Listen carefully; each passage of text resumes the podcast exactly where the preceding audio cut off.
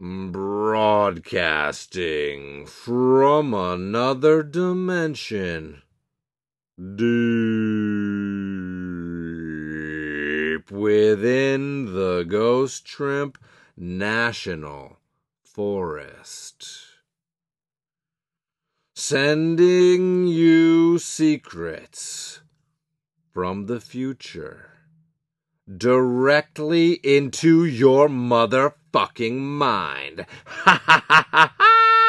What's up, everybody? Welcome to episode 53 of the Ghost Shrimp and Friends podcast.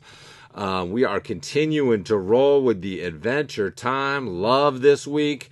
Um, I got my homie and fellow Adventure Time alumni, Ako Castuera, on the podcast finally. Woo! Very excited about that. It's always fun to have new guests on the podcast because that means it's one of my friends who I haven't connected with in a minute, and uh, we're to have a fun, creative conversation to catch up and then to get you fucking psyched out of your fucking shit house. You know what I'm saying? You're in an outhouse right now. You're taking a shit. You're about to fucking kick down the door and get out there and seize the day because you are going to be so fucking pumped up listening to this goddamn podcast. You know, that's what we're here for. We're here to keep you hyped because I'm fucking hyped. And uh, I had another pretty hype week. I hope everybody had a pretty hype week.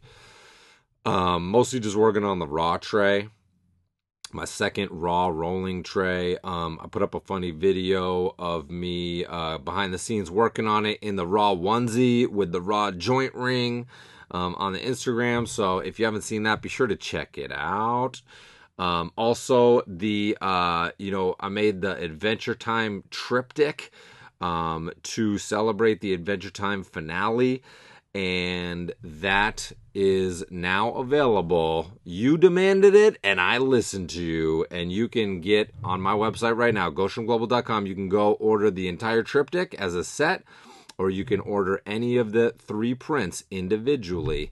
Um, and these are 9 by 12 prints and uh, they are available right now. So go check it out. You know, uh, you can check it out through the Instagram. You can check it out on the website, but you got to go to the website to buy them. You know what I'm saying? Um, I had a great week. I got to chill with my best friend Luke Dubois last weekend. That was really fun. Um, it was peak foliage last weekend, so the last couple weeks have just been super fucking beautiful up here in the Northeast Kingdom of Vermont. Um, and uh, yeah, just been kind of uh, doing my thing, you know, not doing much other than just drawing this past week, um, chilling with the Wolfman. Um, and uh, I think that's about it, you know. But I'm super pumped to have uh, the girl Ako, the woman, the grown woman, Ako Castuera, um, on this episode. Um, she is just one of my favorite artists. Her clay sculpture work is off the fucking charts. Um, check out the link in the description of this episode to check out her work um, because it is just super inspiring. I don't know, something about that, that um, she's on that whole fucking, I feel like I'm, I feel like I feel like I'm gonna go out in the fucking woods and I'm gonna start digging in the ground and I'm gonna dig up one of her clay pieces. You know what I'm saying? She is doing she is working on the level of archaeological artifacts. You know, she's her audience is the archaeological community out there. You know what I'm saying? She's crushing it um, with these sculptures. She's taking her creativity and capturing it in three dimensionality. It's so exciting to think of, you know, being an illustrator and doing everything on two dimensions. Um, I just fucking love the idea of making clay sculpture. You know, I dabbled in clay a little bit in high school. Nothing, nothing crazy. I think I made a couple of bongs. I made a spaceship. You know what I'm saying? Um, uh, but uh, I would love to get a clay studio going up here someday. And when I do, you know, I'm gonna get my girl Ako Castu, my grown, this grown woman that I know, Ako Castuera, on the uh, up in here to fucking spin the wheel. You know, spin that old clay wheel. Um, but she's actually someone that I would love to get up in the forest here because, as you can t- as you can hear in this podcast, Um, she has a love for the outdoors. She has a love for the natural world. She has a love for being independent and connected with the cosmic, intergalactic, um, infinite universe. She's tapped into all that shit, you know. And uh, we we got into it. We had a great convo, and we were both feeling uh like warm and tingly afterwards you know like we had just shared a bowl of beef stew together. Um because that's how we do it on this podcast. This is just catching up with my friends in real life and bringing my listener friends on this podcast into the conversation to get you psyched as fuck to put your fucking hype levels through the roof and power you through another productive week pursuing your goals and building a life out of the things that interest you most that are that are that are that are that make blah, blah, blah, that are most passionate to you you know that are most personal to you because you're the only person living your life you know? So you got to be in the driver's seat. You don't want to be a side character in your own story right? You want to be the main character. You want to be out there crushing it you know what i'm saying? Um so uh let's see. What else is going on? Um I think that's about it. Um, we will have some more shit to talk about after the conversation as usual, but uh, let's just jump right the fuck into it. Let's get kick it over to my man A Wall One.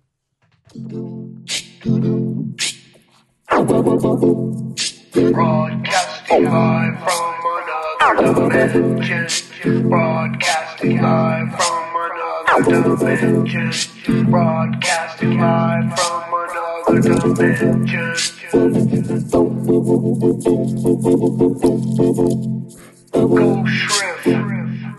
friends. Ghost shrimp and friends. Okay. All right, here we are once again with a very illustrious guest, my friend from Adventure Time, Ako Castuera. Hello. Welcome to the podcast. We've been talking about getting you on, and finally here you are. Hi. It was great to be here. we basically already did a podcast. We've been like chatting away for about 40 minutes already, and then you were just about to dive into telling me um, about a nightmarish experience you had doing Outward Bound, and I was like, "Wait, cut it off. Let's let's let's uh, let's get to the pod." So, do you want to kick off the? also Really... Okay. Yeah. Do you yes. want to kick it off with that story? No, no. I want to talk. Okay. Yeah. Uh, we'll we'll talk about Lord of the Flies. Yeah, yes, which of course is one of my favorite uh my favorite stories and themes. Oh man, such a good. Hey, did you have the paperback? Um, the one with the like. It's a cool cover with like a kid's face with leaves all around it. It's like illustrated. I think I've definitely seen that one.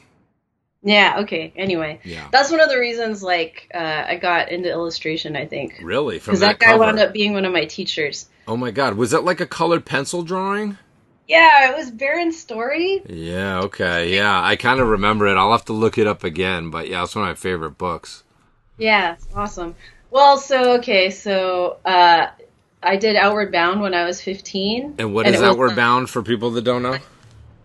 Um, Outward Bound is it's like camping, but you okay.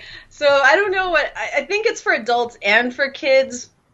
Um, but it's like they take you out into different environments, um, camping and whitewater rafting, backpacking. Um, you do some rock climbing, and it's uh, it's like what do you call it? Like primitive skills or outward skills? Yeah, like or- yeah, like adventure survival skills. Adventure survival, yeah, like you, action movie, action movie stunt action training. movie. Right? You just like anything that doesn't involve civilization and buildings and like hot wiring cars. Like you don't do any of that stuff. Right, right. That's inward bound. That's inward yeah, city bound. inward bound. like should teach you. hotwire this vehicle. Get away from the cops. yeah, um, but outward bound is like you know compasses and topo maps and uh, rehydrating food that's been dehydrated. Oh, and shitting in um, you know dirt and because you don't take any toilet paper or anything, so it's really minimalist. Um, Wait, how do you wipe in? How do they teach you to wipe if there's no toilet that's paper? one of the that's one of the best things that I learned on Outward Bound is like how many things you can use to wipe Wow. your butt, which is like uh, pine cones, green pine cones, but you just go, you have to go the right direction, not the wrong direction. It's like that do not back up Right. tire Right. Smidge thing. Right. Yes, just figure it out. You'll figure it out. And then um, smooth rocks, and the best is um, fresh snow. Yep. Fresh snow. That's an easy one. You just kind of sit down, get a lot of it out, and then just kind of wipe the rest out with a little snowball. Yeah. So you yeah, did winter yeah. camping. You did this during the winter as well, or that was just hypothetical? It wasn't fresh snow. It was actually old snow. We went in June. Old snow. Yeah, it was old snow because it's up in the Cascades, so Yeah, it's yeah. like stations high that the snow never melts. Right, but Uh, it's still it's still pure. yeah. It's still pure ass snow hmm and um, very very cold. Yeah, and very clean. So anyway, basically, like you don't want to leave a bunch of cr- toilet paper. I was gonna say crap, but I mean trash. Like you don't leave any trash. You don't you know like pack in there with your like mm, char- Charmin or whatever toilet paper and then like leave it there. So you um what did we do? We went to the Cascades, which is in Oregon, and we spent the first week doing whitewater rafting. Wow. And so you like pack all your stuff with you and you go through the rapids and it was really like it's all snow melt, so you do some swimming too, but it's so cold that you can't enjoy it. You just kind of like endure. It was a lot of enduring uncomfortable stuff, which for some reason was like what I wanted to do. Yeah. So you were into that aspect of it, though. Yeah, yeah, I had like a lot of fantasies about like being, you know, the girl from Island of the Blue Dolphins, or like my favorite book was Naya Nuki, which is about this Shoshone girl who gets kidnapped and she has to like find her way back to her family across, um, you know, like what what we call America. I don't, you know. Yeah. Anyway, and she's like surviving. She like has to um, shelter in a dead buffalo, and she like has to climb a tree all night to escape bears and stuff like that. So I wanted to do that. So you were Um, all in. You were into it. yeah, I was super into it. Like I got a scholarship and I like saved money and um you know, got my like family to I don't know. like give me money. Yeah. Yeah. it costs money. That's the crazy thing. It costs money to yeah. like no, this obviously probably costs quite a lot. Yeah, because there's a lot of logistics involved and equipment, obviously, and insurance and all kinds of stuff. Yeah. Sure. Yeah, and they got to get instructors and Yeah. pay them, and they have to be qualified and like know stuff. And these people, they know stuff. Like they know they have a lot of you know survival skills and outdoor skills and stuff like that. But they really did not have the psychological um, equipment to deal with what what we what we became. So. Oh uh, dun dun dun. the important thing, the really, really important thing is nobody got hurt. Because when I look back on that, I'm like, if, you know, I just wouldn't, if I were my mom, I would be like, fuck no. You're going out there with like, it's three girls, six boys, and these like kumbaya grown ups, like two kumbaya grown ups who are just like, oh, it would be really nice if you didn't verbally abuse each other today. Oh or like, God. you know stuff like that because i mean the verbal abuse it was it was really bad but like i i'm just lucky there wasn't a true sociopath in the group Right. there we had we had we had damaged and disturbed people but we didn't have a true malevolent psycho Right. and you know it's just like one of those life lessons where you realize that it's just that you're one hair's breadth away from anarchy and Mm-hmm. danger and all that stuff. I'm gonna sip some water. Yeah, sip it. We always have a nice uh, water sipping or coffee sipping sound on this podcast. I like to do that.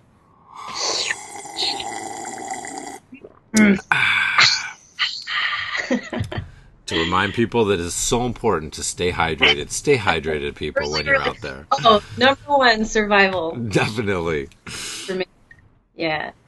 So anyway, uh, what was I? So it just got crazy. So all of the kids participating, the youths participating, were were verbally abusing each other, just talking mad shit to each other because everybody was just at their limit. Is that what was going on? No, it started off like it was more like, "Hey, girl, like, you know, you have a boyfriend, blah, blah, blah, blah, blah," all that kind of stuff." That's Mhm. it. Starts off real nice. They start off super sweet, um, but it, yeah, it was like quickly, um, quickly became an ugly situation because uh, none of the girls wanted to be like making out with any of the boys. Oh damn! The boys were all there. They were there for nefarious purposes, for involving hormones. You, you know what? So the thing, the thing about kids and Outward Bound is that um, these are, these are you guys like- were high schoolers.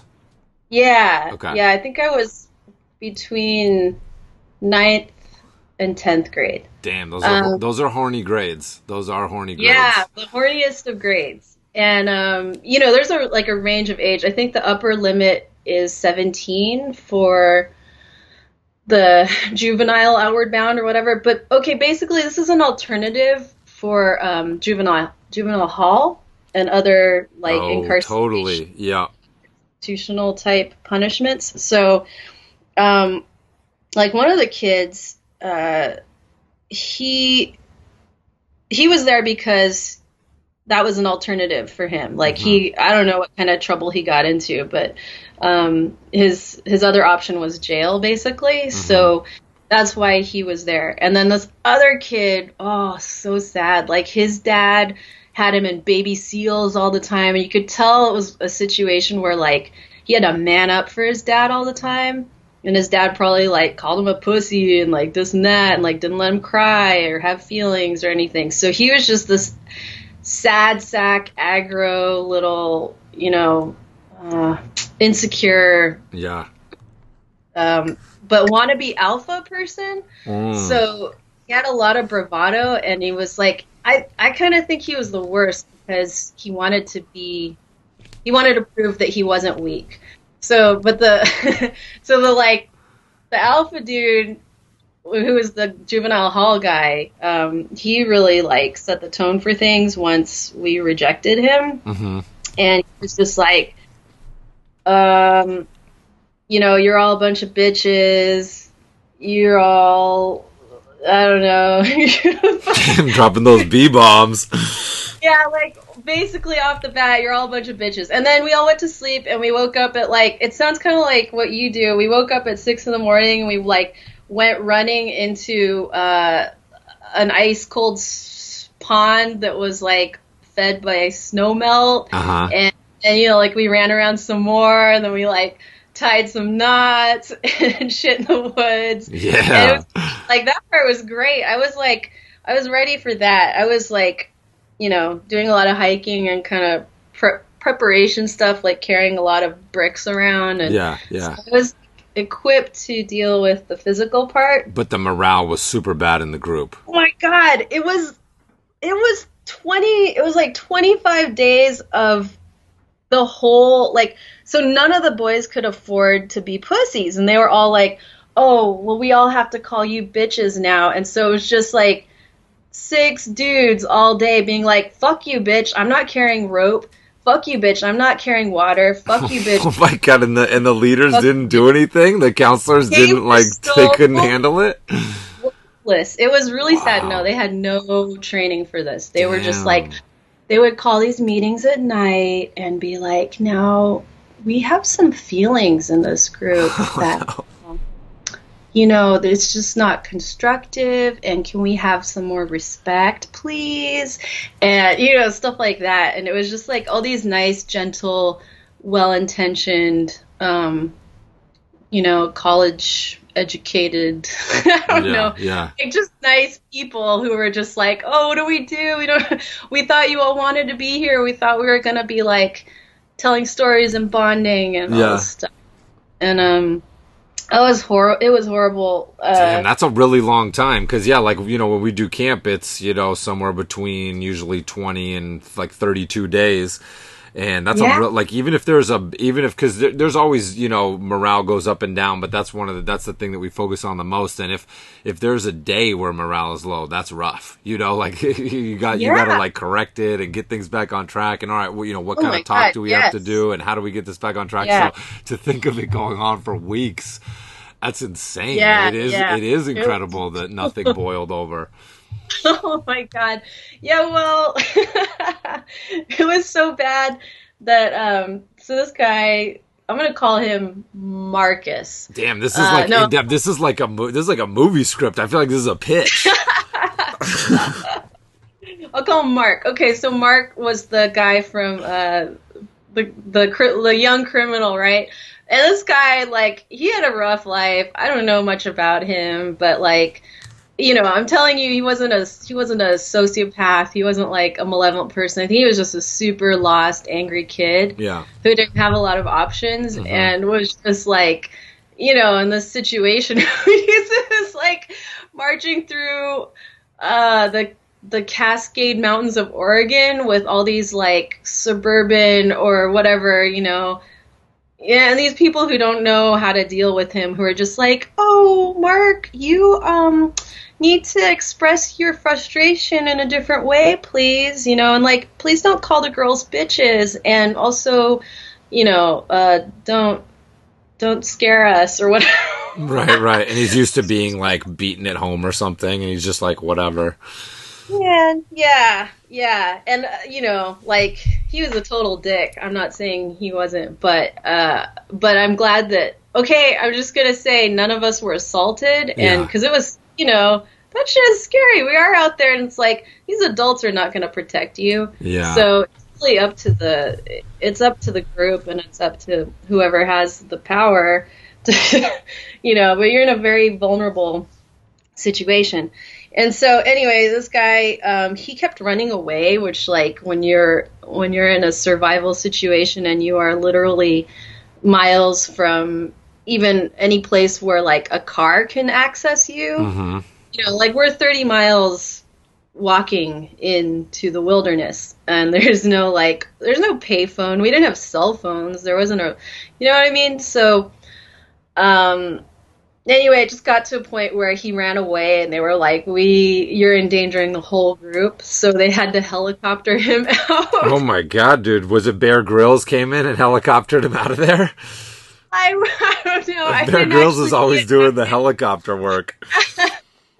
because they had to like one of them had to walk him seven miles out to the helicopter pad. Wow, that's when you really Uh, know you're out there. When someone can't even drive a fucking car to you, you like you, you can't even get a, an ATV out here. You got to bring a helicopter out here. Yeah. Holy yeah. shit. And actually, and there was another guy who got kicked out. So at the end of the first uh, two and a half weeks, we reconvened as like the whole group, which I think there might have been like a hundred kids or something like that. Maybe 50. I don't know. Wait, But, in your so group that you were with, there was that many people? No, no, no, no. There was only nine. Oh, okay. I was gonna say, wait a minute. I wasn't picturing an encampment. No, I think it would have been better if there were a hundred. No, I can't say that. I don't know, but um, because you know, like just the dynamics of people, but um, that concentrated number made things so. Yeah, that's a very Yes. intimate number. You said there was like nine people or something like that. Mm-hmm. Yeah, because that's It was- about. We usually have. We try to keep it under fifteen in camp. Like that's like that's like Yeah. the magic number. But yeah, it's a very intimate group. Like even fifteen is like because beyond that it starts to get a little less intimate. We try to keep it intimate, but yeah, that's like Yeah. nine is like a very intimate group. Yeah, nine is super small, plus the and then um, yeah, three girls and six horny guys. I mean, girls are horny. Six Si- horny nine guys. horny people, three horny girls, three six horny guys. Yeah. But horny guys are way worse, especially teenagers. Uh, they're just oh god. Now, when you were a teenager, were you uh, were you like pretty chill, or were you like what kind of a teenager were you? Were you uh, were you very like moody and emotional, or were you chill? Were you grounded? Were you rebellious? Um, I was super pissed off. Uh, I I don't think I had started being rebellious at 14, 15. Mhm. So no, but I was like on the verge. This was kind of my last hoorah as a good girl. Oh, okay. Damn, they tipped you over to the dark side. yeah, basically. Damn. Yeah, yeah, because like you know, okay.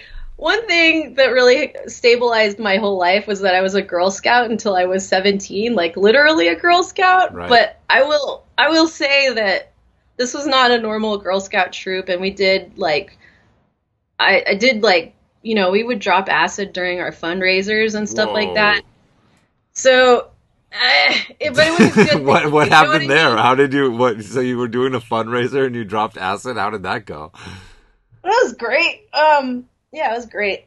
Wow. Uh, so we would do these TV tapings um, um, to raise money. hmm You know, like you go sit and you watch sometimes really bad TV. But anyway, the first time, um, not the first time, but when.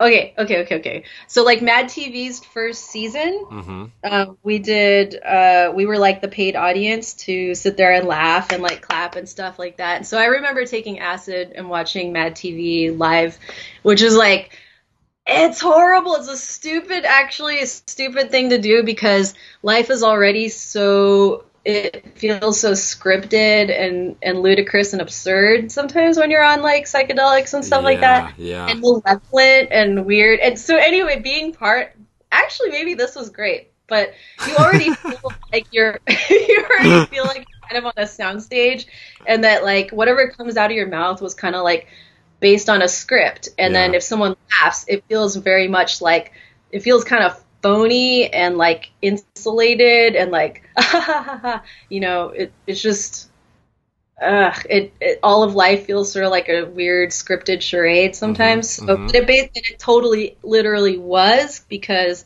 we're sitting there through like a fourth take or a fifth take of the same joke that maybe it was or wasn't funny, but by the time you hear it the fourth time, it's like it, you're just like you're just part of this theater, right, of comedy. So Wow, weird. like, so when you're when you're at a live TV taping, they're stopping and doing multiple takes. I never thought that. I thought it'd be like a play where they just keep going.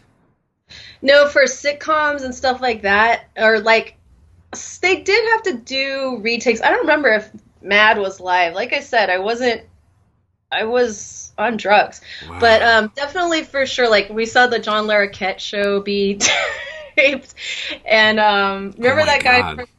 From, Night Court? He was like the prosecutor, or whatever. Anyway, he had his own spin-off show for a while yeah. we saw some like really really bad stuff um Wow. and we saw some okay stuff uh but yeah like talk shows they have to retake the audience reaction like a bunch of times and you'll just be like oh or whatever but if you do like you have to hit just the right spot because you can't you can't sound fake and you can't have one person whose laugh is like too distinctive and loud yeah.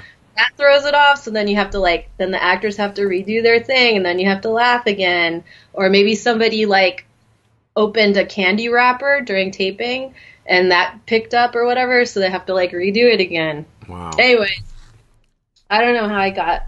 Oh, you were asking me what kind of teenager I was. yeah, yeah. Girl, the kind of teenager that takes acid and goes to live TV tapings, obviously.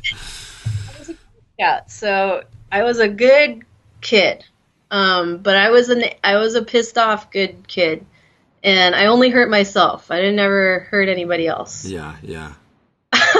That's good. Well, not good, but that's good, I guess.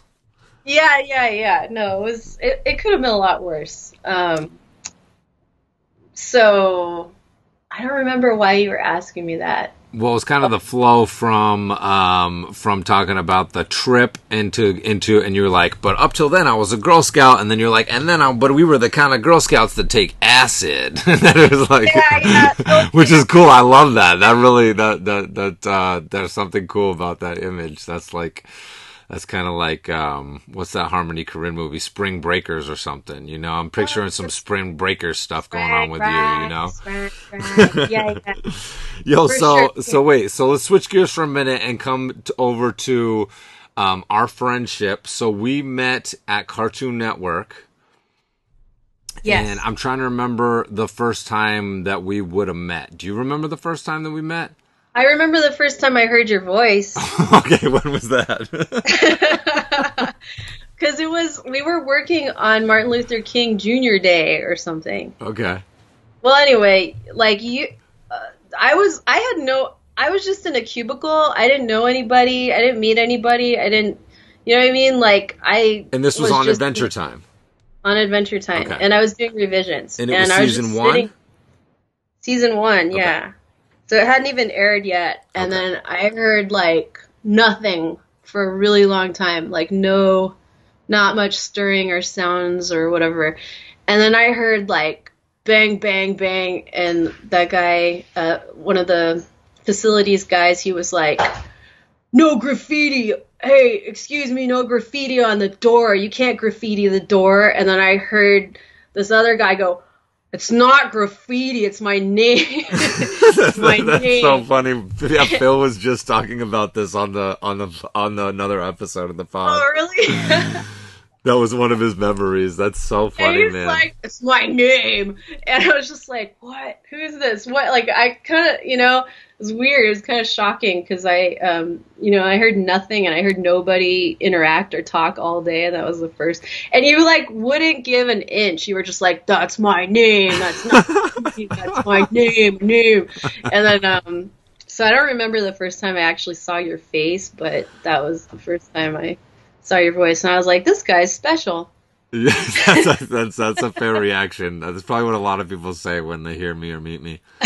this guy's special. That's funny. Yeah, one of the first, one of the, I don't remember when, but I, obviously we used to just uh, hang out a lot in the, in the, I used to hang out in your cubicle a lot. I've talked a lot about that on the podcast. I remember just going in and hanging with you and Jesse and Tommy, because you boarded with both of them, right? At different times? Yeah, boarded with the best. Yeah, so I would always, you know, your cubicle or your your uh, office was always one of the one of the places I liked to go and recreate when I was hanging out in the studio. And um, Yeah. and then I remember I remember you had like a fire starter kit that you were showing me one time. Was it a kit or was it the wood, the plank with the notches? I don't know. I think you had like some moss that was going to be like a starter, and then you're like, "I'm, I'm Yeah. I've got this like kit. I'm gonna go make a fire." And I was like, "Cool." You know, I've had different different fire starting kits.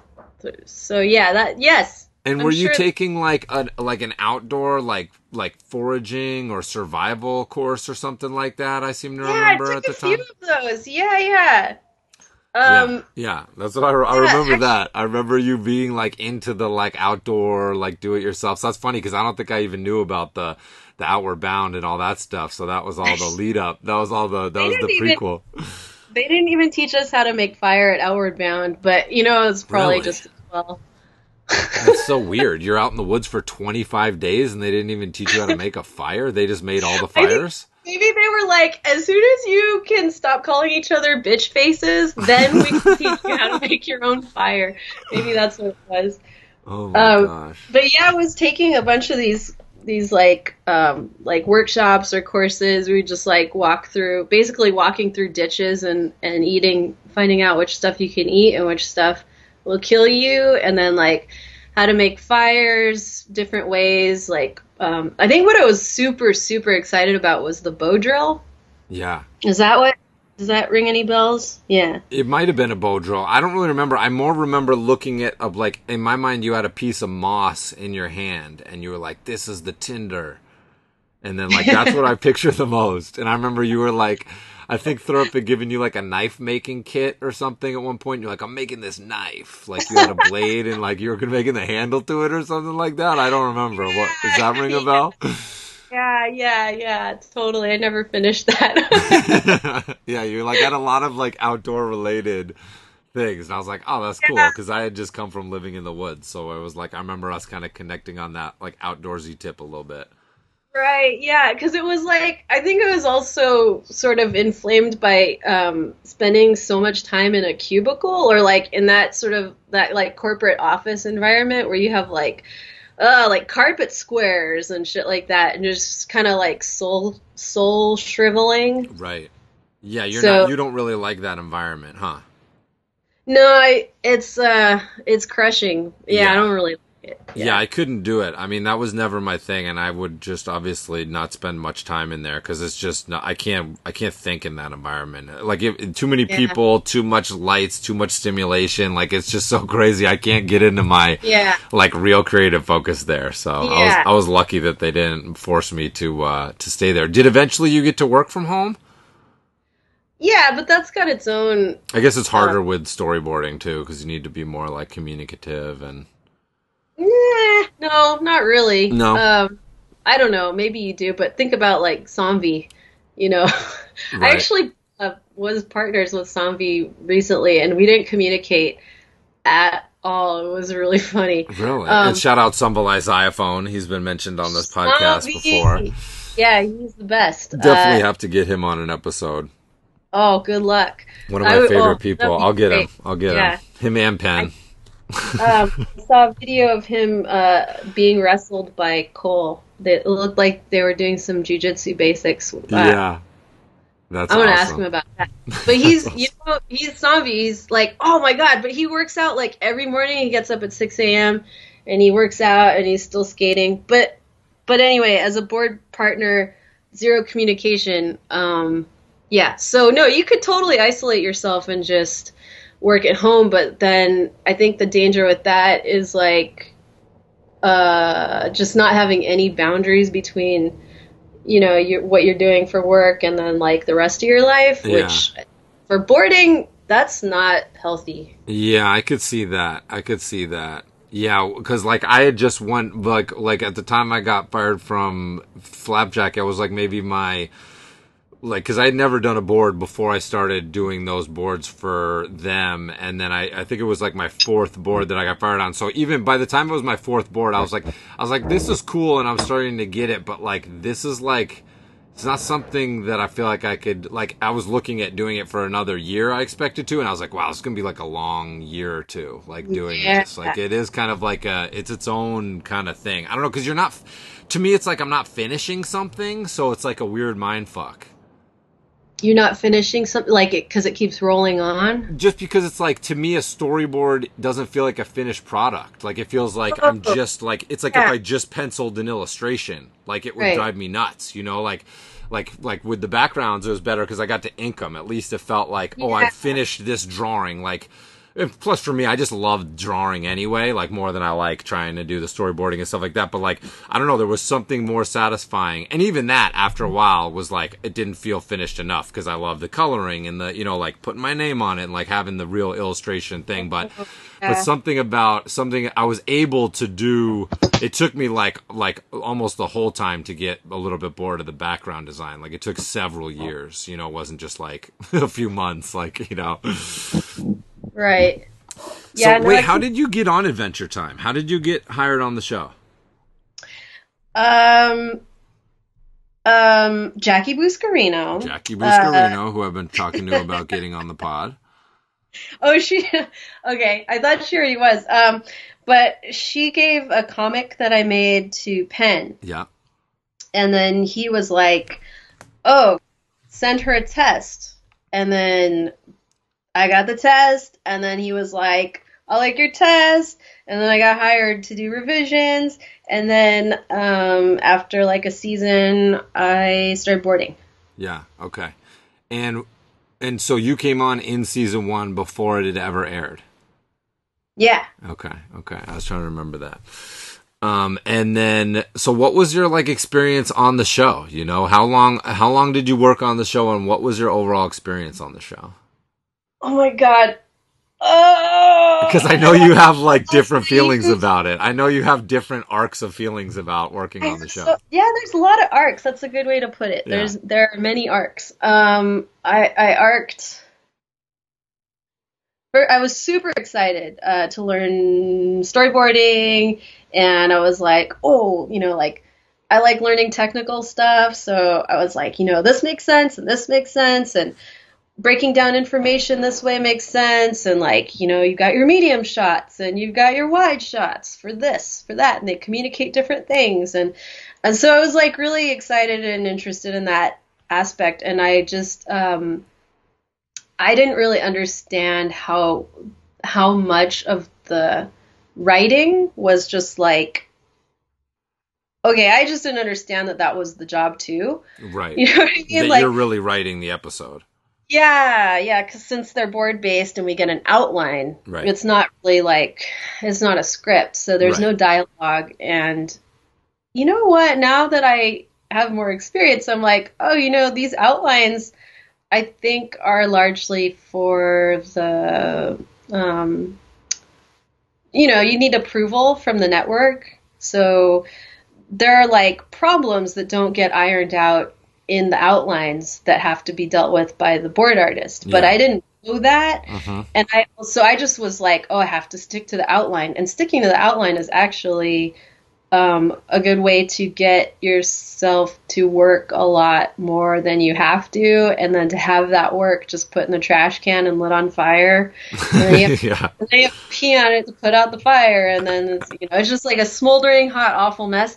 So that took me like at least a season or two to figure out because no one also is going to come up to you and say like, "Oh, um, actually, your job is not necessarily to stick to the outline." And I don't know if that's like a kind of cover your ass thing, like are you not supposed to say that or what? Yeah, that's weird. I would feel like people would say that. I feel like Jesse or I mean, I guess I guess it was early on in the process, so like maybe people early, were just yeah. figuring it out for themselves too. But Yeah.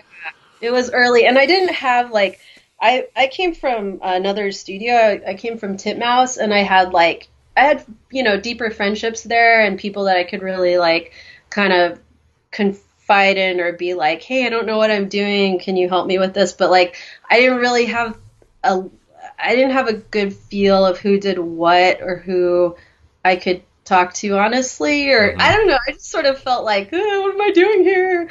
Um cartoon network. So at first and uh i think i was just like i don't uh, i was confused a lot by different aspects of the job um i really enjoyed i've always enjoyed the immersion like i think that's what i like about storyboarding is um just full immersion into a different universe Mhm. and it's kind of like you're animating not you're animating but you're acting Mhm.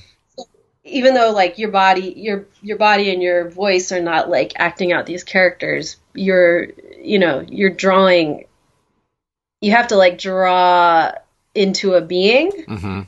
so it's kind of like projecting into these other worlds Yeah. and s- that I've always enjoyed that, and I didn't really, um, you know, despite like the in the the what do I call it?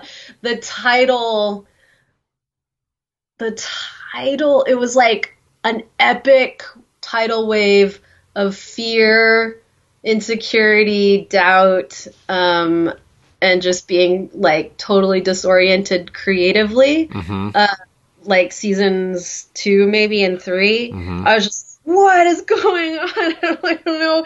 Like, I've got to make this funny. I think that's another thing is that like part of this job, a really important part of this job, is funny, right? Right. And so like, um, that puts you in a really that puts you on the spot when you're trying to be funny and you have to like show it off to your boss and your peers and stuff and they're not laughing or they do laugh and you don't understand why yeah. Yeah. Yeah. Yeah. could be that could be like a mental illness. So yeah, I think I felt kind of like I was going through a mental illness for um, I don't know a year or two, Wow. and then um, and then I was like, get a grip, you know, like I can't have this be my life, and so And were you talking to who were you storyboarding with that during this period?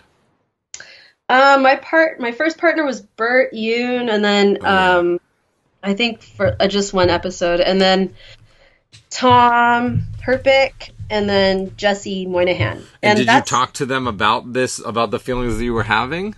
I couldn't even like I'm telling you, I was going insane. Like I couldn't even talk about it if I wanted to. I didn't even know what I was. you didn't like know. Oh, yeah, you just didn't like have enough like orientation to know where to begin. Maybe. Yeah. Yeah. Yeah, yeah, and I think they could like. I definitely know people could see it. Like I remember Pat McHale's face. Sometimes he would just look at me, and I could see like he can see all this stuff and he's got like answers, but he can't give them to me. It was Right. really weird. It was a weird time, but Wow. um, and Tom and I were we are good friends and we get along as friends, but like as partners, working partners, it's not a good dynamic. Oh, really? And we have like, yeah, what? You don't know that? I mean, I don't know. I don't know. I like forget a lot of things too, dude. Like, Oh, yeah. there's a lot to know and there's even more to forget. But Yeah. um, yeah, Tom and I like, oh man, we're just on opposite ends of everything. Like his work ethic is so good. It's Right. it's it's beautiful and it just like something in me was just like I have to do the opposite thing. And I'm already inclined to do the opposite thing. Like I don't have a great work ethic. I have to really um I have to really be deliberate and it doesn't come naturally to me to do anything consistently. So so and and I also have this kind of like younger sibling syndrome where when I have an overachiever in my life, I just like go in I just head in the opposite direction. Like right, right. Because you're like, I'm not. Fuck you. I'm just. I'm. I'm not even gonna compare myself to you. I'm out of here. Yeah, yeah. yeah, yeah, yeah. Like I'm going to create a different world, but I'm also going to like kind of do what I can to minimize what you are doing, like just to my own self, not like I did never try to make anyone feel small or anything like that. But Right. um no, I think like Tom is great. Like he's a good writer, he's really funny, he's an amazing he's amazing in all of those He has a lot of the intangibles too. He has a lot of just like this special Tommy magic, you know. Yeah, special Tommy magic for sure. And I was just like, what is that? Like I don't even know what it is and how he could see like structure. Yeah. You know, I think I I'm a person who had to learn that stuff. Yeah. So at, in the first season I was just like not seeing stuff. Plus we had like 10 cooks in the kitchen. So we had you know, like a creative producer plus another guy. I don't know what Derek Drymon was doing. I can't right, right. The whole fiasco of like, yeah, the yeah, we've we've Yeah, talked about like- that a lot on the pod, just how insane it was, how many different people were coming through trying to be the interpreter between Pen and uh, Pat and the and the executives and all that stuff was totally crazy. Oh man, yeah, there was like Larry Leichliter, there was Muto, there's I mean, there's just so much shit going around and they were just like shuffling people and adding things and it was just like Did you feel ama- like you were going to be fired? No. That's good. I mean, you know what? They were having such a hard time finding people to come on board anyway. Yeah, I did kind of wonder. Um, I think I did wonder between seasons, like, am I? Are they going to ask me back? Right. Like, but um, uh, I knew I would do the work, so I figured that's how it would have. Like, I would just get laid off and never come back or something like that. Yeah. But um, what about your work relationship with Jesse? Was is his how how is Jesse's work style?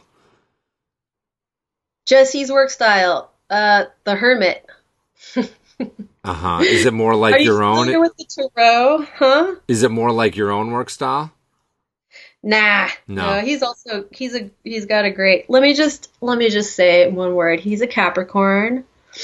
Um, but he, but he, but he is. Um, and uh and uh and he is a hermit, and I think it's um yeah yeah I think that we share a lot of similar sensibilities.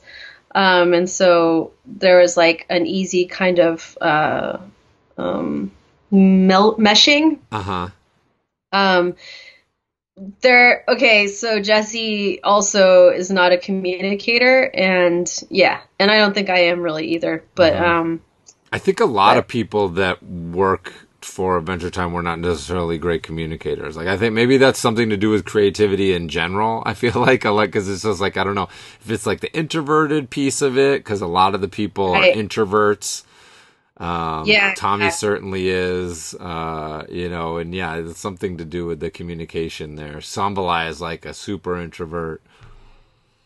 yeah, Yeah, totally. Is Um, really yeah. introverted. Pat seems very more introverted. You know, this is a definite theme.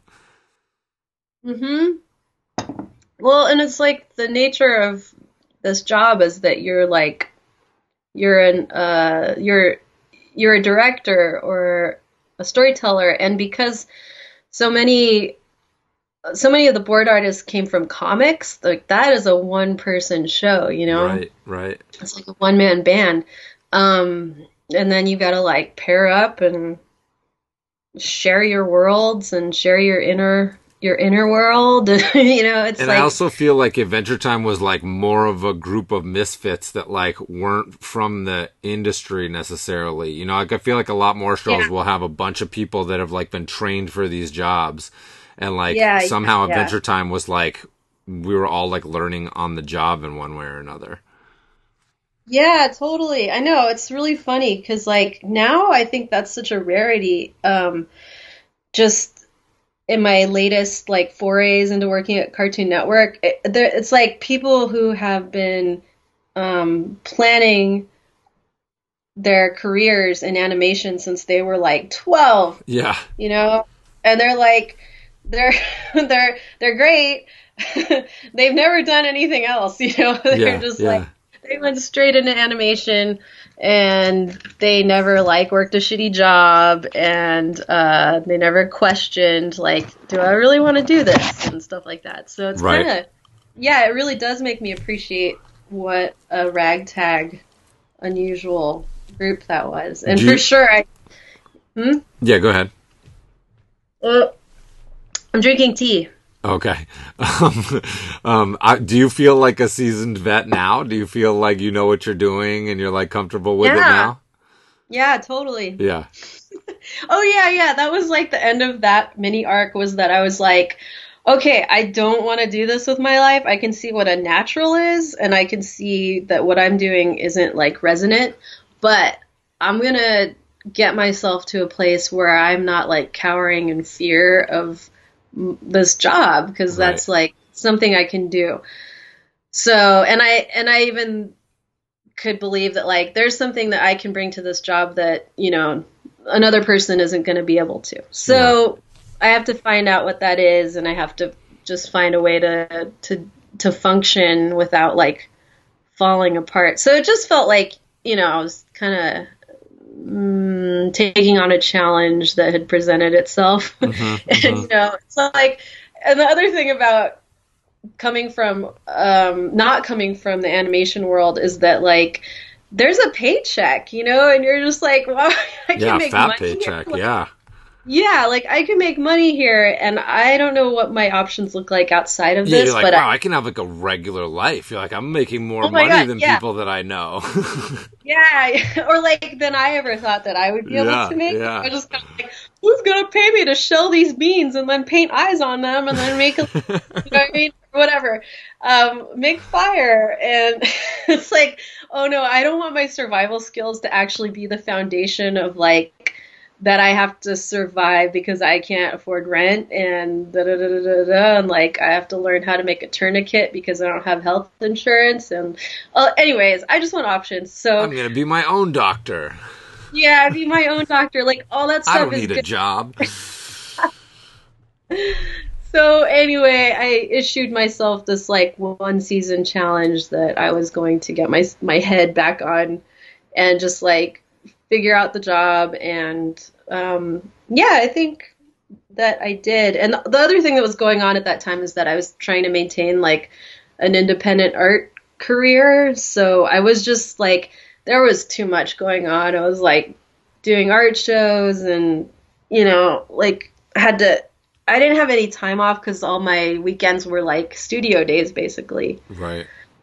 so I was like painting and stuff like that, making sculptures, and um, yeah, it was a fork in the road because I was like, if I want to be a board artist, then I have to stop this other stuff because I just can't take it anymore, and my relationships can't take it anymore. Like, you know, I I'd probably get a divorce or something, um, or I gotta quit storyboarding and focus on the other stuff. So and what time was it when you quit the storyboarding? Um, what time was it? I think it was 2015. Uh huh. I think, or 14. I don't know. That's yeah, that was like the first leap I took. But you know what? I just kept going back. But I just needed to make that first clean break, and I just, you know, it's like I had to put my priorities in order, Mm-hmm. and which were like, I gotta, I gotta follow what is inspiring and um, resonant and productive for me. So that was more of my own, doing my own stuff, like making um, sculptures and doing exhibitions and stuff, and you know, staying with Rob and you know, like being healthy and like you know, enjoying life and stuff like that. Um, and then the storyboarding was like it actually got I think I, I I got a lot better at it after I got my own priorities in order. So like just like in the time management aspect of it, like you didn't let it consume you as much, or what? it was a mental arrangement. It's Okay. like just restructuring. You could just hand you you turn that pressure where it was like negative before. You were able to turn that pressure back to the positive side. Yeah, I think so. It was like I um you know, just breaking it down into something manageable and just being like this isn't my whole life and this isn't it's like a large part of who I am, but it's not um that's sort of the ball is more in my court than than I think I I realized at first. Yeah. Yeah.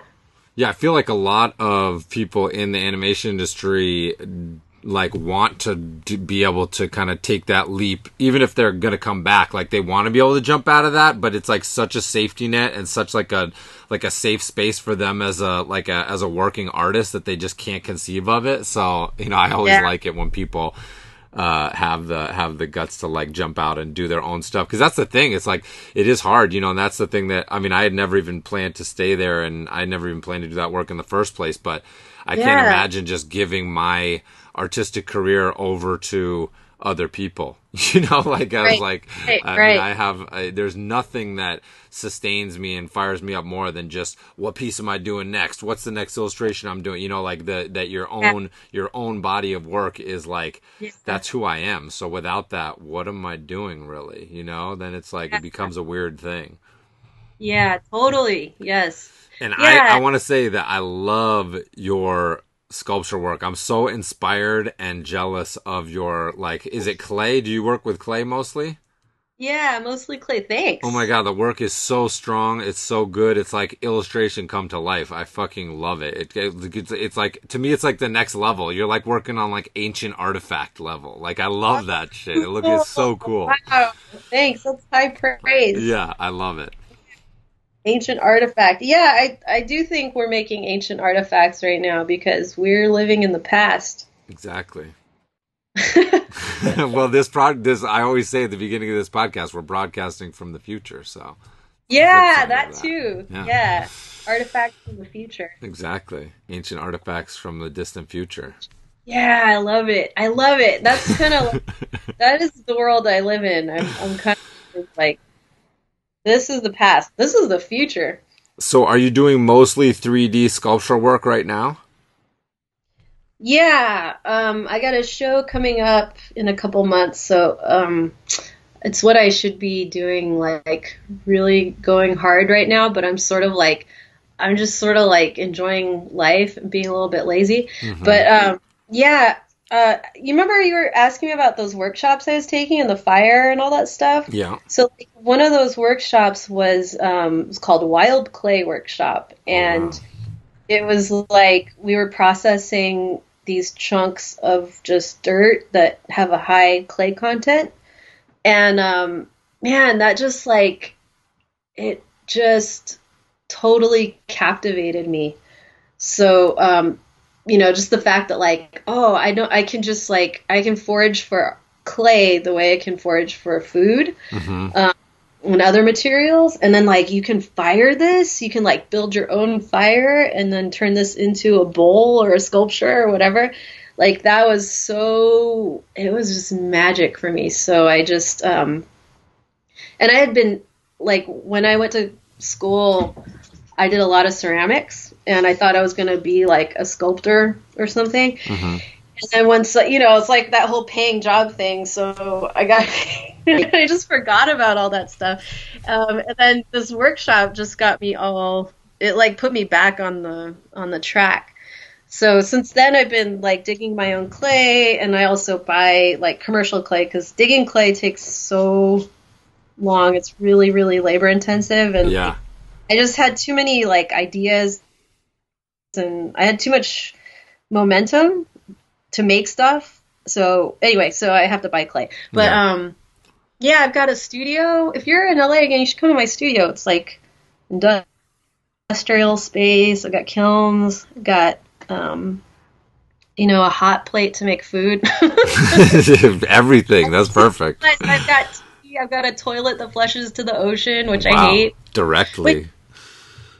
Yeah, it's not cool, but you know, it's what, what we have to work with. I feel like I would I would go in a bucket, but I think that that's illegal, right? Like, I I, yeah, you, you'd need a place to compost okay. it safely. Yeah, I, I don't think that would work in the uh, within the city.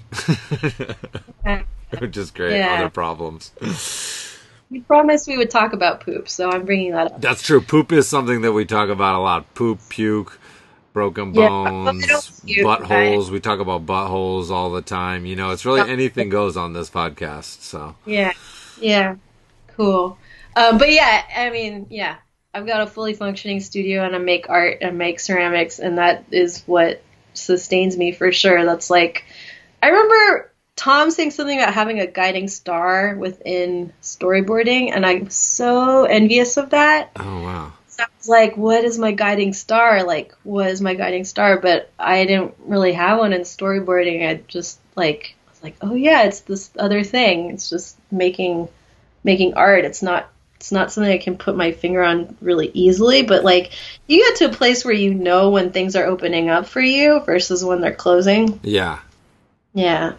Yeah, it's that intuitional thing, you know. Yeah, I, I can definitely feel that. I mean, I have that for like the like being drawn to doing all the like the like land stuff that I do, and then all the illustration stuff for sure. Like like super super bright guiding star. That's a good way to say it. Yeah. Yeah.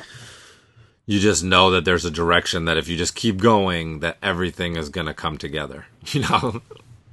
That's cool. That's very optimistic. Yeah, I, f- I'm, I think I'm a very optimistic person. That's definitely one of my, definitely one of my strengths. I'm very hype and very optimistic. Uh, you know, in my life. Yeah, that's a good thing. I, I think I'm less optimistic, but I do. I'm like, I'm like Really, that's funny. You strike me as a pretty. You have a pretty upbeat disposition, though. Like you always have a lot of energy. You have a lot of positivity. You have a huge smile that's like always beaming. Like when I think of you, I think of you like smiling and laughing and like being like a pretty like upbeat person. Yeah, I'm pretty upbeat. I am, but I'm like, I don't have any. I don't have any. uh I'm not like, yeah, if you go this way, it's all gonna work out. You know what right, I mean? right, I don't have. I don't believe in meaning. right. I like, you know, people make their own meaning, so I'm kind of like, go this way, and if you went this way, you knew you did the right thing. in Yeah, if you went this It way and thought about things in the right way, then Right. you could be happy, possibly. Right. Yeah, that's where I'm at. And I'm like, you know, I I feel super lucky, so I think that keeps me upbeat. Yeah, Um, but I'm not like I'm not a huge optimist. Really. I don't. Yeah. That's interesting. So you think Yeah. things, you think that like there might be like, well, I mean, you know, it's a funny thing because I'm definitely very aware that things can change instantly. Like I've broken both, but like every bone in both my feet.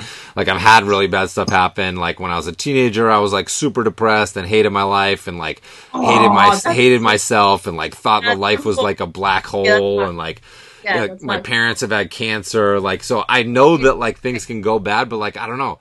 Like for some reason, I just think like even if it does, on the other side of that, it will be good. I guess that's what the optimistic out- outlook is, you know?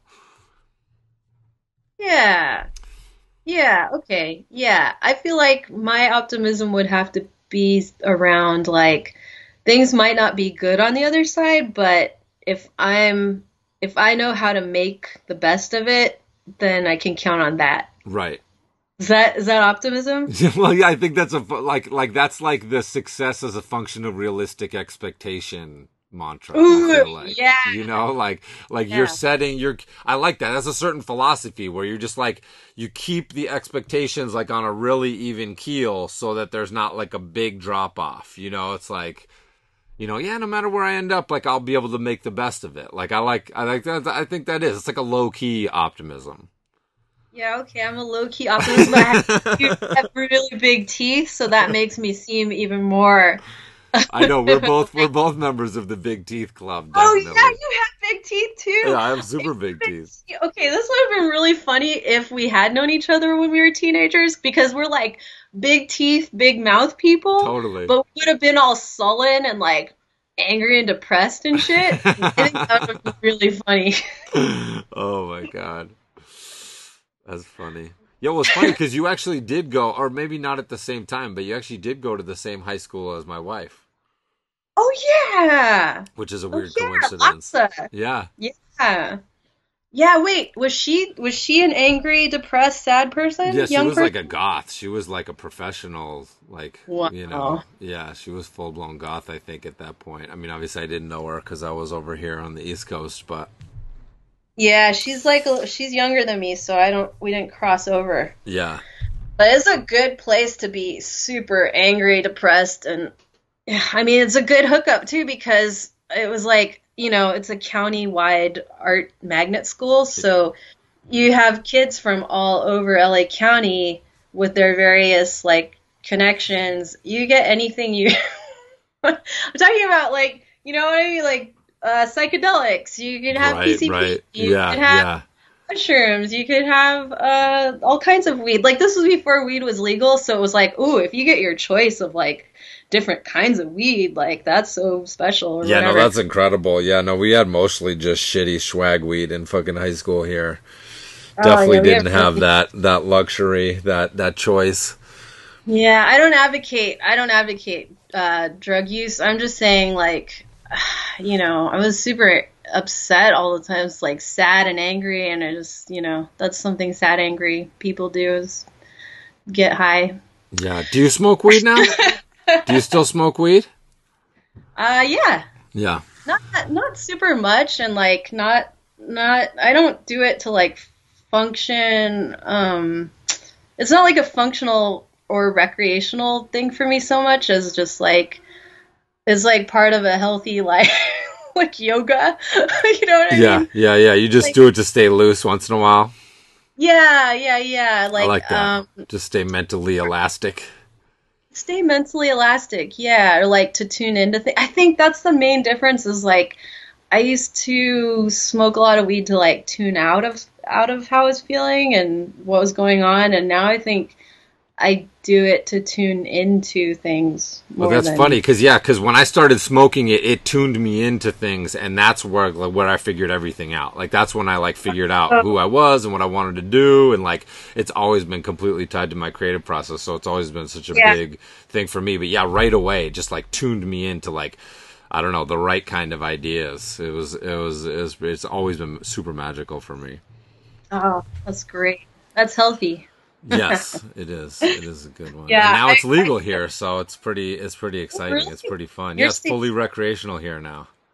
Man, I was like, I feel like I time traveled. I was in this little beach town, Carpinteria, and they were talking about because like there's a ton, there's a boom in California and all these rural, like semi-agricultural areas where Yeah. the number one crop is like marijuana.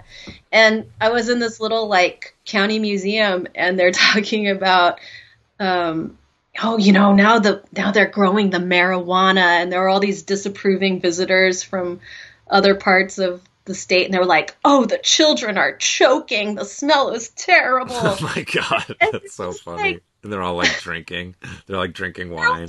they're all taking like I don't know, twelve medications for like high Yeah. blood pressure and glaucoma and Yeah. cataract, and you know, and it's like, oh my god, you know, this is helping people like people with AIDS and cancer. Most of us are doing it kind of recreationally or you don't need it medicinally, but like Yeah. just so hypocritical and crazy. It's crazy to want to cut people off from from a, like a healing thing. Totally. So, oh, it's super crazy. Yeah, and this lady even like she looked kind of like a Gary Larson drawing. Oh my god, like, that's terrible. I've never heard someone say that about a human before. That's disgusting. I'm not saying this so much to be mean as to just like put put a mental image like she was super conservative looking with like almost a beehive like you know you can see the hairspray like shell yeah. and just like so disapproving it was really uh, um it was like it was funny That's so funny. Well, yo, we got to wrap this up because I got to go uh, pick up Wolfie from the bus stop in a few minutes. But I wanted to Oh, ask you: Have you seen the Adventure Time finale? yes And i saw it on how- the big screen Oh, you saw it with everybody. no it was weird because most people didn't actually go but yeah some of us were there Oh, that's right. Because I think you messaged me. You're like, I just saw it. It was like a week before it was on TV, Oh, yeah, right? yeah yeah yeah yeah, So, um, how did you feel watching it? I felt totally emotional. Did you? Yeah, I totally did. I was like, I just have no defenses. I was like, I'm not even gonna try to be cool through this. I'm just gonna cry. Wow. So what? what? Yeah, What it else did it? Did, were you? Were you happy? Were you sad? Do you wish it was still going? Like, what are your thoughts? No, I'm, I was happy. I'm happy. It was wonderful. Uh, it was a super well done and creative and just like visually and narratively interesting finale to a like I think a profoundly creative, wonderful um, body of work.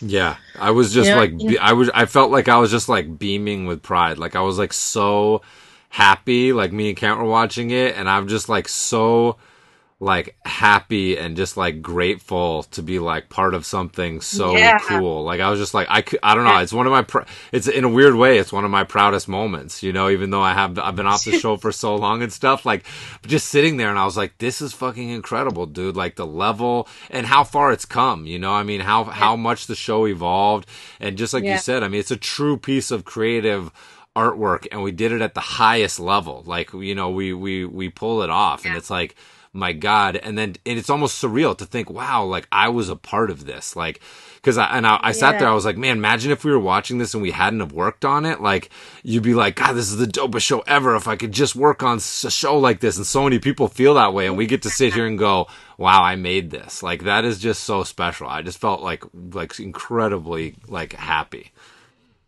Dude, yeah, you you said it. yeah I get, I get goosebumps. yeah.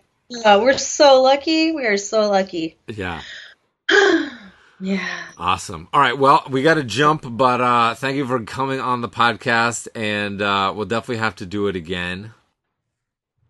Wonderful. Thank you for having me. Yeah. And where can talking. and where can people find you on the internet? uh, uh akocastuera.com or Instagram. I need an Instagram more, but I have one. Your Instagram's Aquacast. awesome, and I'll post the link. I always post the Instagram link in the uh, in the podcast uh, description or whatever. That's So sweet. yeah, yeah. All right. Well, um, you can. We'll click over and say bye off the air, but you can say goodbye to the listeners in the future. Bye, listeners. Have a great day. All right. Set yourself up for a good poop tomorrow. yes, make sure make sure whatever you do today is geared towards Yeah. having an easy, nice bowel movement experience tomorrow. Yes. Exactly. All right. Oh, motherfucking yeah. Another creative conversation between friends for your butthole and your urethra. We're taking it straight from your butthole, straight to your urethra, and back again. You know? That's the Hobbit's road for this podcast to the urethra and back again, and butthole again, and butthole beef stew. Um, reoccurring dream of mine, uh, pooping beef stew. Interesting. Discuss. Um, let's see. Shout out to Ako for coming on the podcast. Uh, always great to catch up with my with my creative friends. Um, I'm so glad to know that she's doing well. and she hasn't been wildly disfigured in a car accident. You know, I saw her. She's looking well. She's sounding well. She doesn't seem like the alien reptile shapeshifter government agents have replaced her with uh you know one of their replicants so that's also good that's another function of this podcast checking in on my friends to make sure they're still not aliens. Okay?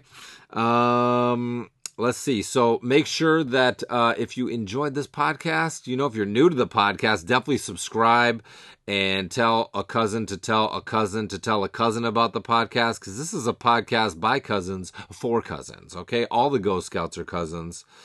And everyone in the world uh, came from Africa. So we're all African cousins, okay? Africa is the heart of the world.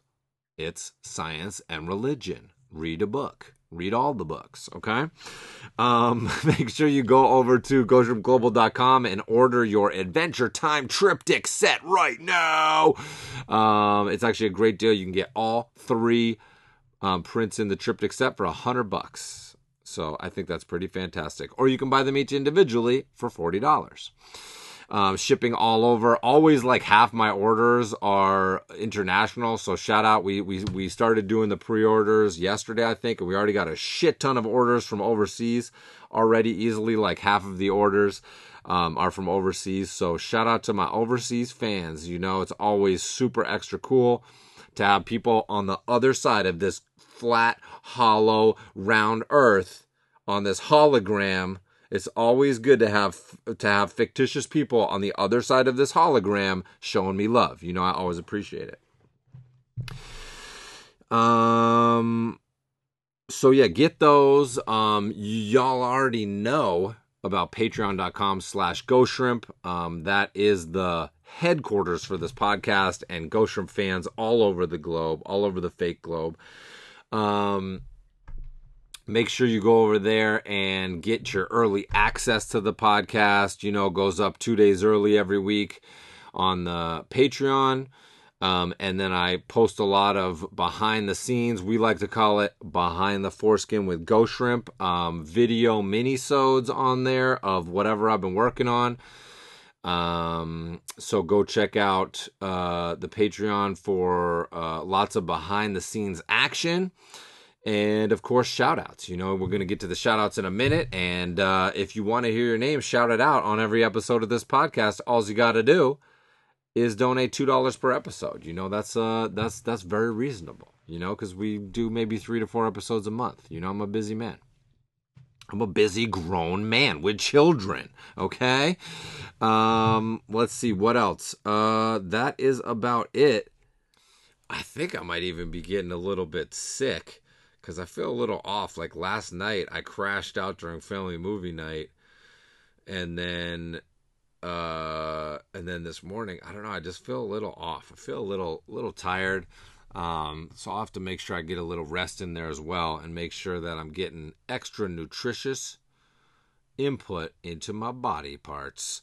Um, always hitting those green smoothies, always taking my vitamins, always trying to get a lot of probiotics in there. You know, eat those eat those probiotic foods, that kimchi, that real miso paste, um, all the good shit. You know, drinking that kombucha um, to keep me going, to keep me keep me at the peak of my creative performance.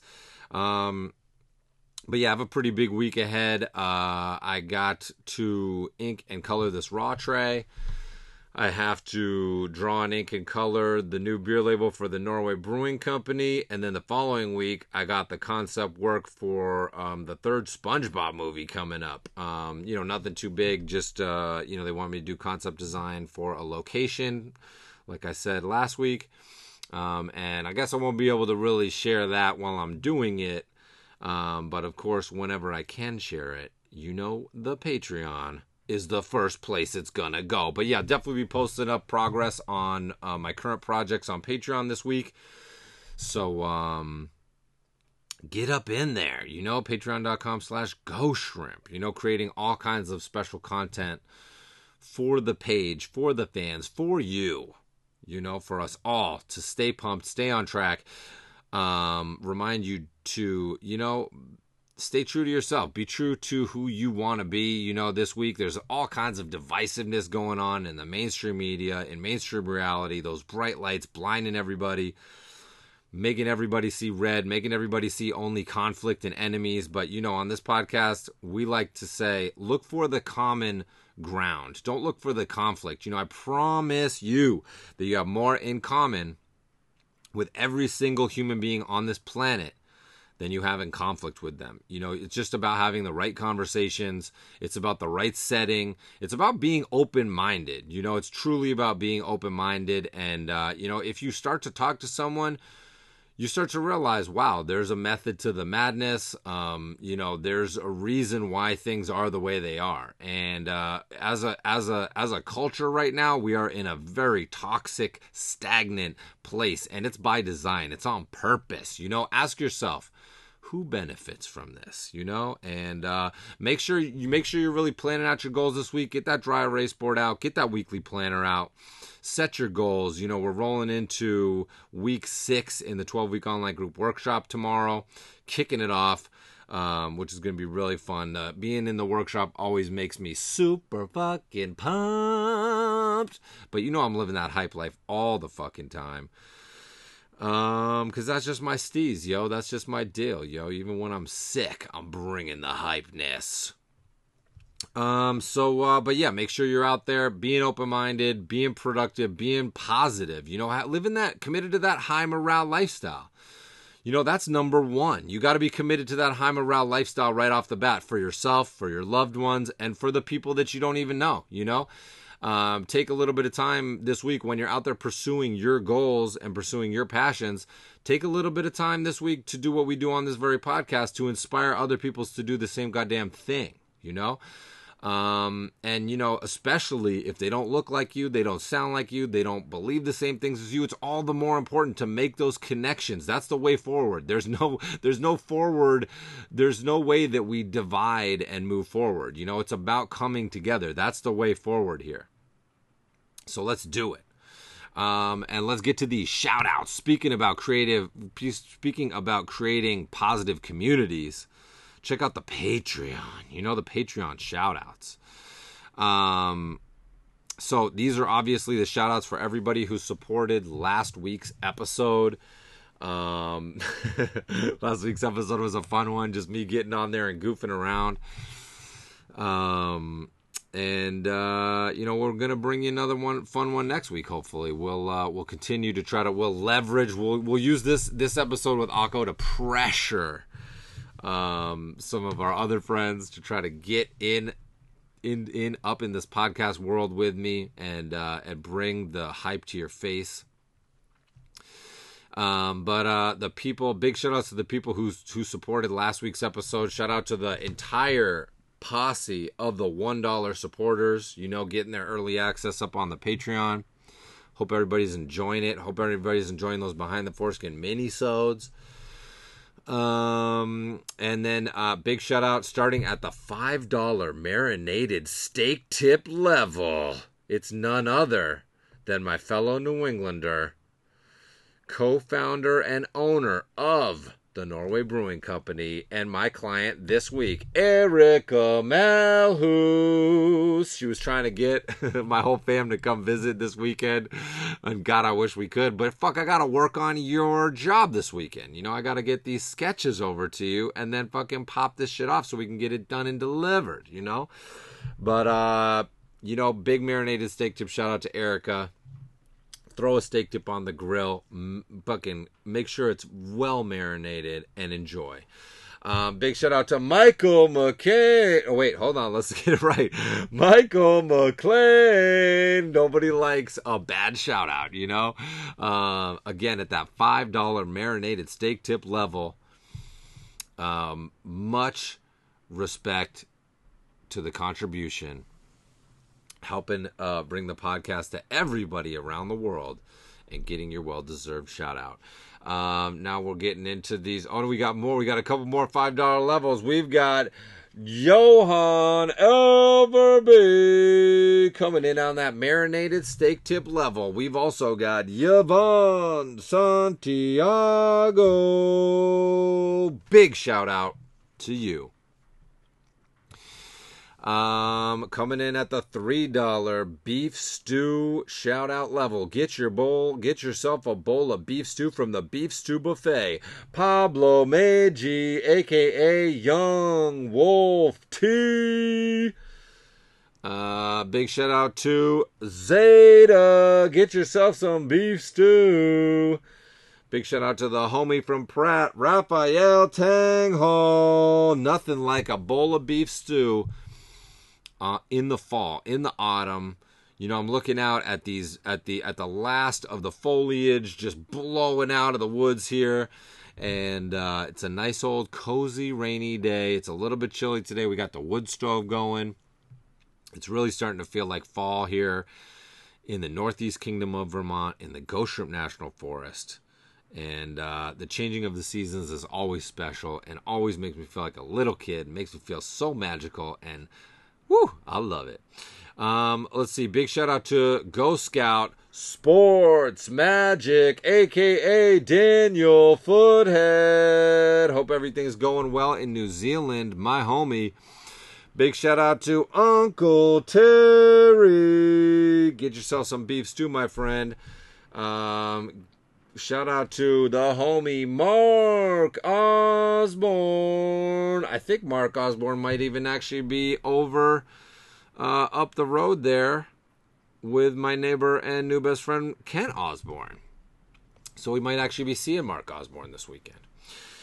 Um, big shout out to the year six Ghost Scout training camp, camp champion, Ghost Scout Beard Lips, aka John Mansfield, aka Krognak, a man of many names. You know, big shout out to Ryan Quincy. Get yourself some beef stew, my friend. Shout out to Bobby Morgan. Uh, Bobby Morgan and Zeta both in the 12 week online group workshop right now, working hard. Um, if anybody's interested in uh, getting a spot in round, let's see, five of the 12 week online group workshop. You know what I'm saying? Uh, all the info is on the website, and uh, there is a notification list, and all four rounds have sold out. You know, there's only 10 slots for students. So if you want to uh, step your game up, whether you are, you know, trying to create a career or whether you're in the middle of a career but you want more creative control over it, um, as a visual artist, um, you know, or you just want to draw more and have more creative thinking and creative planning in your life, um, as we've found, there are tons of reasons to sign up for the 12 week online group workshop, which is amazing uh, and so inspirational to me. So, uh, if you're ready to step your game up in January, um, that's when it's going to pop off. So, make sure you're on the notification list and uh, you will be the first to have a crack at getting those first come, first serve spots. And there are going to be more opportunities as well in 2019 uh, for the 12 week online group workshop. We're going to be doing a little bit of expansion. You know, I think we're going to be doing some extra rounds of the 12 week online group workshop in 2019. We've got big fucking plans. As always, that's the whole point. You know, we're planning this shit. This isn't happening by accident, okay? Big shout out to Devin Newman. Get yourself a bowl of beef stew, man uh, fellow workshop alumni Johnny Glines. Enjoy your beef stew on this Saturday. Early access on the Patreon. Uh, big shout out to Try Man Hunt over there in Denmark. Friend of a Ghost Scout is a friend of mine. Uh, speaking of Ghost Scouts, we've got Ghost Scout Cheeky Bookie, aka Alexi Giroux, up in Canada. Big shout out to Arguably Art. Enjoy your beef stew.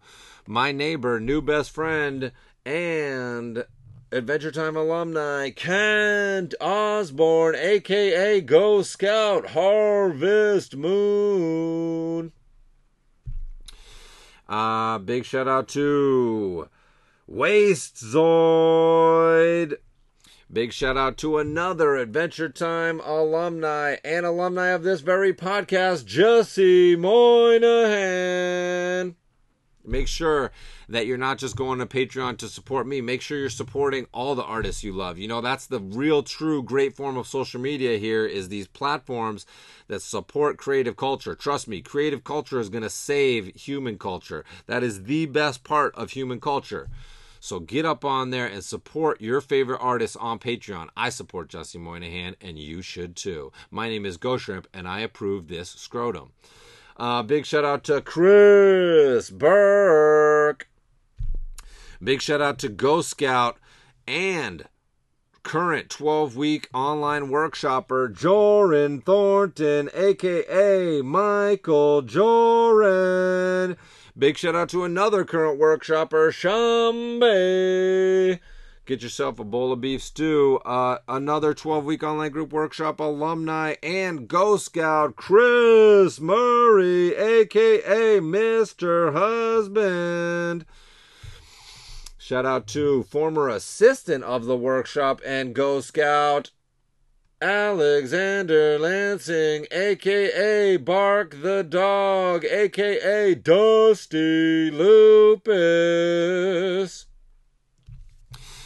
Uh, big shout out to Michael Broncato.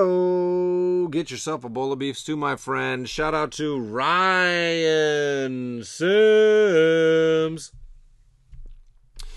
Uh, big shout out to another current workshopper, Jesse Premu. Uh, big shout out to Ghost Scout Steve Winfield Meyer, aka Frogadile Dundee. Big shout out to Jared Jones. Gerard Jones. We gotta get it right. Shout out to Spook Novel. Shout out to Ghost Scout Dalton Stark, aka Velvet Dojo, and graduate of the 12 week online group workshop. So much triple overlap going on. I fucking love the triple overlap overlords. Big shout out to Jesse Kukuka, Donnie, the original beef stew. Shout out, patron. Big shout out to Curse Gift. Big shout out to 12 week online group workshop alumni Alejandro Fuentes. And last but not least, Big Beef Stew. Shout out going out to Ethan Worthington. Woo, man, that's a lot. The list is getting long. Um, but uh, hey, that list is long because people are showing love for the podcast, and I'm showing love back to you. You know what I'm saying? So, everybody. Give some love to all the supporters of this podcast. Go join the patreon. It's time. And uh, we will be back as soon as we can with another great inspiring podcast. Until then be productive and positive. You know what i'm saying? All right. Peace out